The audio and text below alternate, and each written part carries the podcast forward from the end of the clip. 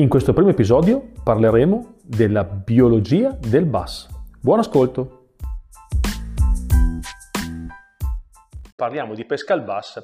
La prima cosa che noi dobbiamo guardare è capire e cercare di studiare nei minimi particolari il comportamento del black bass.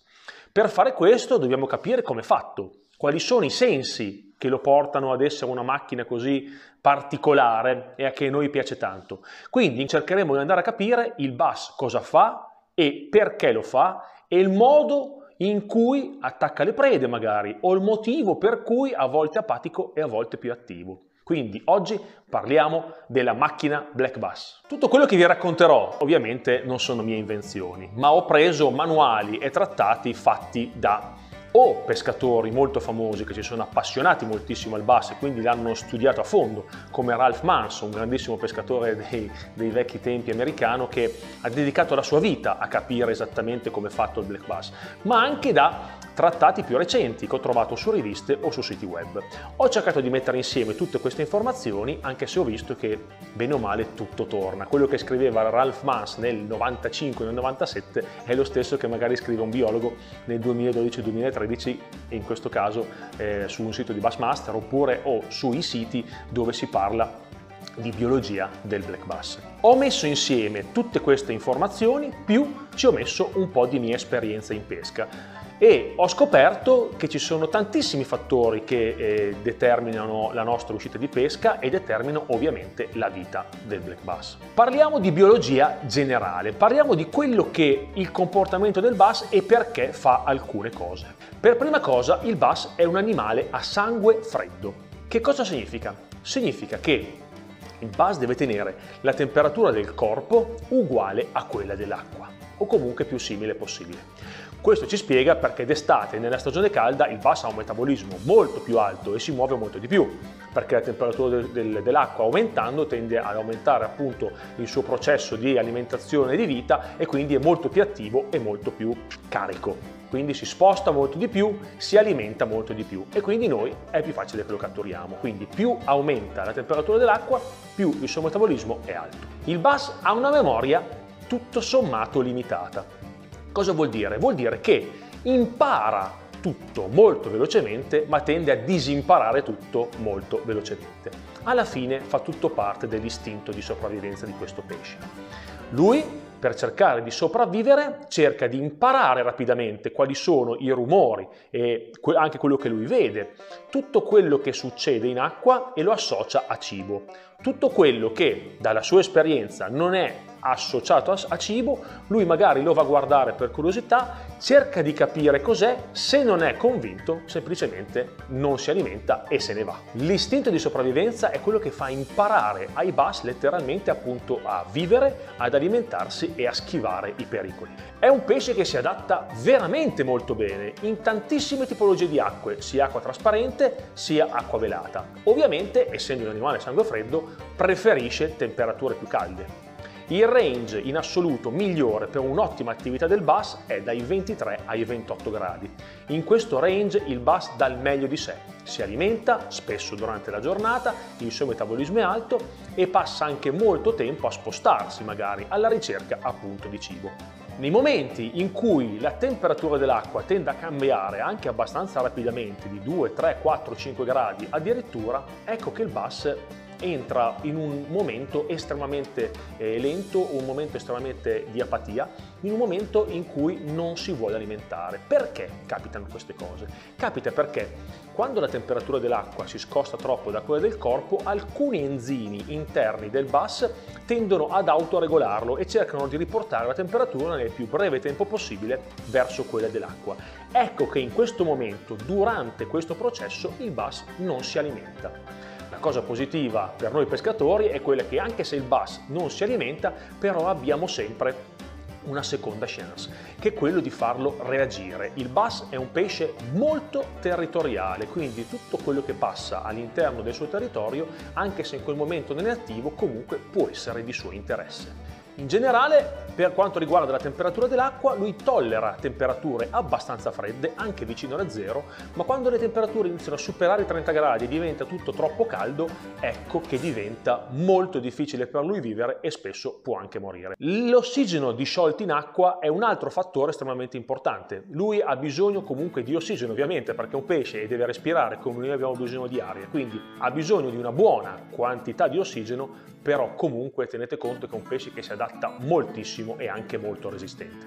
Un altro fattore importante che noi magari non teniamo spesso in considerazione è il pH dell'acqua. Il bass ha dei range di pH in cui è più attivo e dove sta meglio, che di solito è da 6, pH 6 a pH 9. Sotto e sopra diventano due momenti e due fattori della sua vita che non sono assolutamente graditi, quindi tende letteralmente a spostarsi e a cambiare zona fino a che trova le condizioni di pH più adeguate alla sua vita. È sempre molto attento a tutto quello che succede in acqua. Fin da piccolo inizia a capire che il determinato rumore è il cibo magari che entra in acqua, tipo una rana o un piccolo insetto. Nel momento in cui comincia a associare questi rumori a cibo, è ovvio che il rumore viene positivamente preso dal bass e non negativamente. Però fa la stessa cosa anche con noi quando magari entriamo nel suo territorio, quindi se noi cominciamo magari a camminare sulla riva oppure mettiamo una barca in acqua, ci muoviamo in un certo modo, facciamo alcuni tipi di rumori, se lui comincia a associare che tutti questi rumori sono un pericolo, ecco che cercherà di evitarli immediatamente. Non sempre il bass è un predatore da agguato, non è detto che il bass passi tutta la sua vita sotto un ostacolo ad aspettare che passi un pesce o un gambero per attaccarlo. Spesso si mette in branco, spesso magari naviga lungo la sponda letteralmente, setaccia la sponda in zone ricche di cover per andare a cercare il punto giusto, magari per appunto fare un agguato oppure per trovare un pesce in quel momento spaesato e lui sarà il momento in cui lo andrà ad attaccare. È un pesce estremamente opportunista, quindi non si lascia quasi mai scappare un boccone, soprattutto se è facile. Il nostro amico bass usa tutti i sensi che ha a disposizione, come noi umani. Il numero uno in assoluto di questi sensi, che lo aiuta sia a intercettare la preda e sia ad intercettare i pericoli, è la vista. La vista è il principale senso del bass, soprattutto quando ha acque molto trasparenti e tanta visibilità.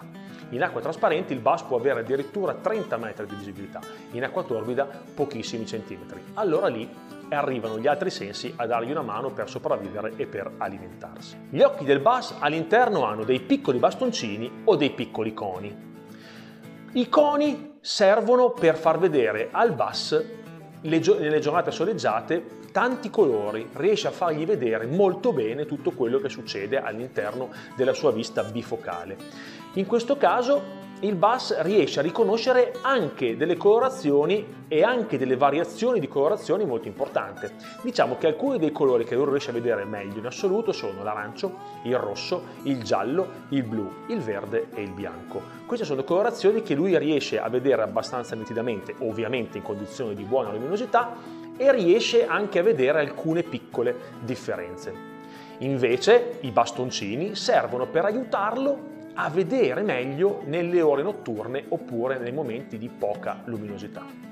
Ricordate che il bass è estremamente attivo in giornate e in momenti di poca luminosità, come può essere l'ombra durante una giornata soleggiata, oppure ovviamente il tramonto e l'alba, oppure ovviamente durante la notte. In questo caso qua lui ha sempre un vantaggio nei confronti delle prede, quindi magari anche in giornate molto soleggiate andrà a cercare l'ombra, sia che sia vicino alla riva o sia che sia in profondità, perché sa di avere un vantaggio sulle prede. La vista del bass appunto è bifocale, vuol dire che lui vede davanti e tutti intorno a lui, ma ovviamente ha anche delle dark zone. Lui vede molto bene dai suoi occhi tutta la parte frontale, tutta la parte al di sopra di sé fino ad arrivare bene o male alla pinna. Quindi tutta questa parte davanti per lui è molto visibile. Qual è la dark zone? Ovviamente dalla pinna in tutta la zona dietro della coda e tutto quello che passa sotto il suo muso. Questo è uno dei motivi per cui quando noi lanciamo l'esca nell'acqua e arriva in profondità, lui letteralmente si deve piegare per andarla a vedere, perché magari lui la vede scendere, però per poi andarla a vedere sul fondale ovviamente deve fare un movimento di corpo perché gli occhi intercettino la preda. Una cosa che dobbiamo tenere in considerazione è che anche se gli occhi del bass sono decisamente sviluppati e possono vedere molti colori, poi però abbiamo bisogno di una macchina che vada a sviluppare tutte queste informazioni e le vada a riprodurre. Noi umani abbiamo gli occhi molto sviluppati e un cervello molto grande che riesce a elaborare il tutto. Il bass non è così. Il bass ha degli occhi abbastanza sviluppati ma un cervello molto piccolo. Cerchiamo di toglierci dalla testa, da quello che dicono i trattati di tanti biologi, di tanti pescatori che hanno dedicato la loro vita al bass fishing, che il bass sia intelligente. Difficilmente il bass viene definito intelligente, viene definito un animale estremamente furbo e estremamente pronto ad adattarsi in tutto quello che succede. Quindi la sua, tra virgolette, intelligenza e furbizia vengono date dalla sua esperienza, dalla sua grande esperienza e da tutti i suoi sensi che gli trasmettono ogni giorno qualcosa in più. Possiamo dire che la vista del bass in generale non è estremamente acuta, ma lui reagisce nei confronti delle prede in base a un'esperienza già fatta, cioè ha visto un movimento, se lo ricorda e lo va a attaccare. Vede una sagoma che entra in acqua o che si muove in acqua, si ricorda che avendola mangiata è commestibile, quindi la va a attaccare. Ricordiamoci che già quando il colore dell'acqua oppure la luminosità scende molto, la vista del pesce tende a calare abbastanza e diventare leggermente più confusa. Quindi noi dobbiamo concentrarci spesso più che sul colore, magari sul movimento e su come noi andiamo a presentare la nostra esca. Il bass non ha palpebre, quindi vuol dire che è sempre molto colpito dalla luce solare e da tutto quello che c'è intorno a lui, soprattutto in acqua trasparente. Questo è uno dei motivi per cui lui, oltre perché è più attivo e più efficace in condizioni di poca luminosità, lui tende a spostarsi nelle zone d'ombra e tende a ripararsi durante le giornate molto soleggiate. Già l'acqua l'aiuta molto, l'acqua per lui riflette la luce e quindi è come se avesse gli occhiali da sole, però in totale sicurezza lui cerca sempre di andare a cercare le zone d'ombra, quindi continuiamo a insistere e concentriamoci moltissimo, soprattutto nelle giornate soleggiate, molto vicino alle cover quando vogliamo andare ad insidiare il nostro amico predatore. Come sente il bass? Cosa sente il bass? Ve lo siete mai chiesti? In teoria il bass ha due uditi. Il primo è quello all'interno del suo cranio, della sua testa. All'interno ha un orecchio che risponde molto bene a delle frequenze abbastanza alte. Tutte le frequenze alte che entrano in acqua lui le sente attraverso l'orecchio interno, diciamo, che ha all'interno della testa. Mentre invece la linea laterale, che è quella linea che voi vedete qua sul nostro pesce, è un organo molto importante che invece va a sentire ed assorbire al massimo possibile e trasmette al bass le frequenze più basse. Lui mixa le due cose e riesce a riconoscere da che parte sta arrivando il rumore, soprattutto quando la visibilità comincia a calare.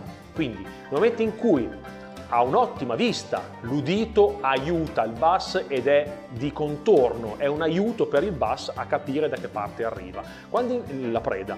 Quando invece l'occhio comincia a vedere molto meno e la bassa luminosità, si affida molto di più all'udito e alla linea laterale per sapere da che parte sta arrivando la preda e poi la intercetta con la vista. Parliamo dell'olfatto.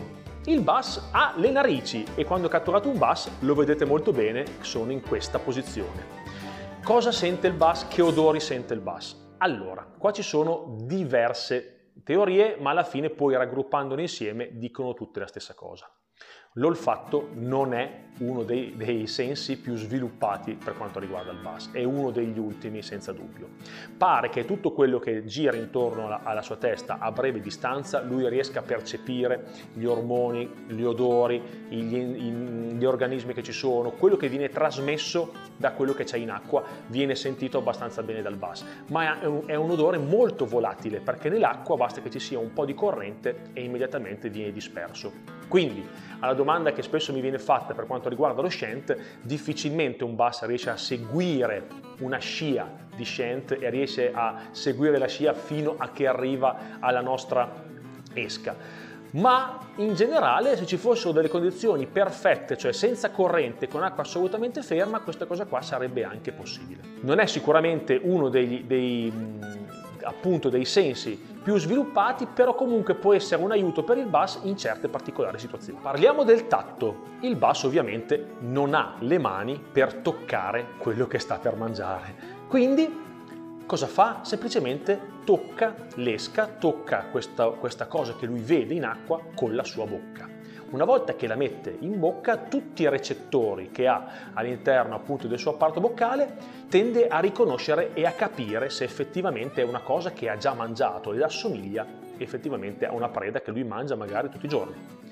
I recettori gli dicono se questa esca qua è morbida al punto giusto e se quando la schiaccia escono enzimi, ormoni o sapori che sono uguali a quelli che lui va a utilizzare durante la sua appunto caccia quotidiana. Nel momento in cui sente che invece questa preda è o troppo dura o ha un sapore diverso e sgradito, ecco che tende a sputarla.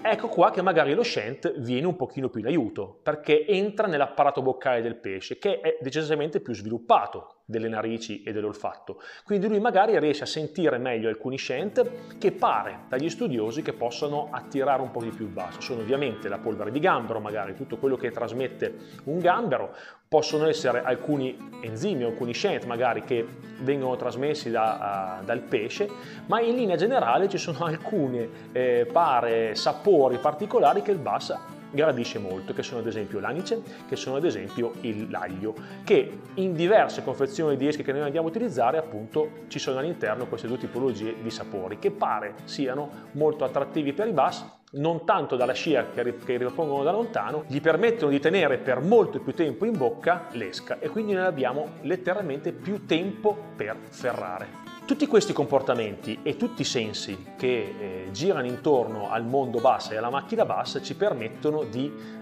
conoscere meglio quello che il Bass fa tutti i giorni.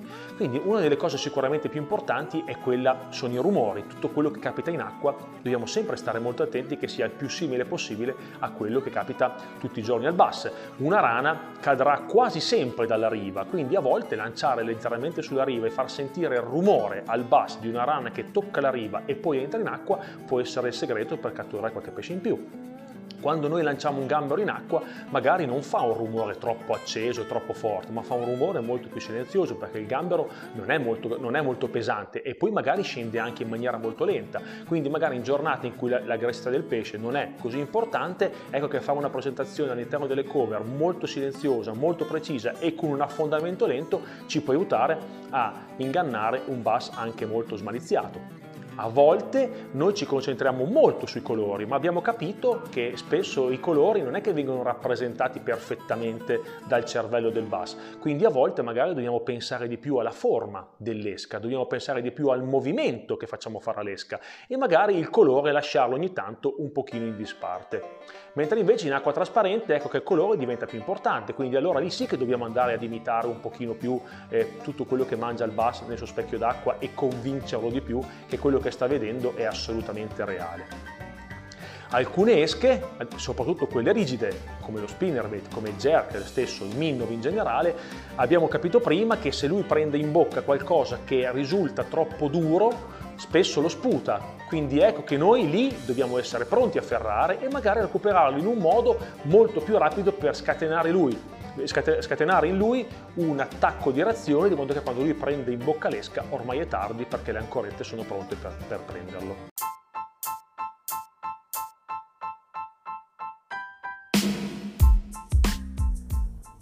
Grazie per aver condiviso con me il mondo del Black Bass. Alla prossima!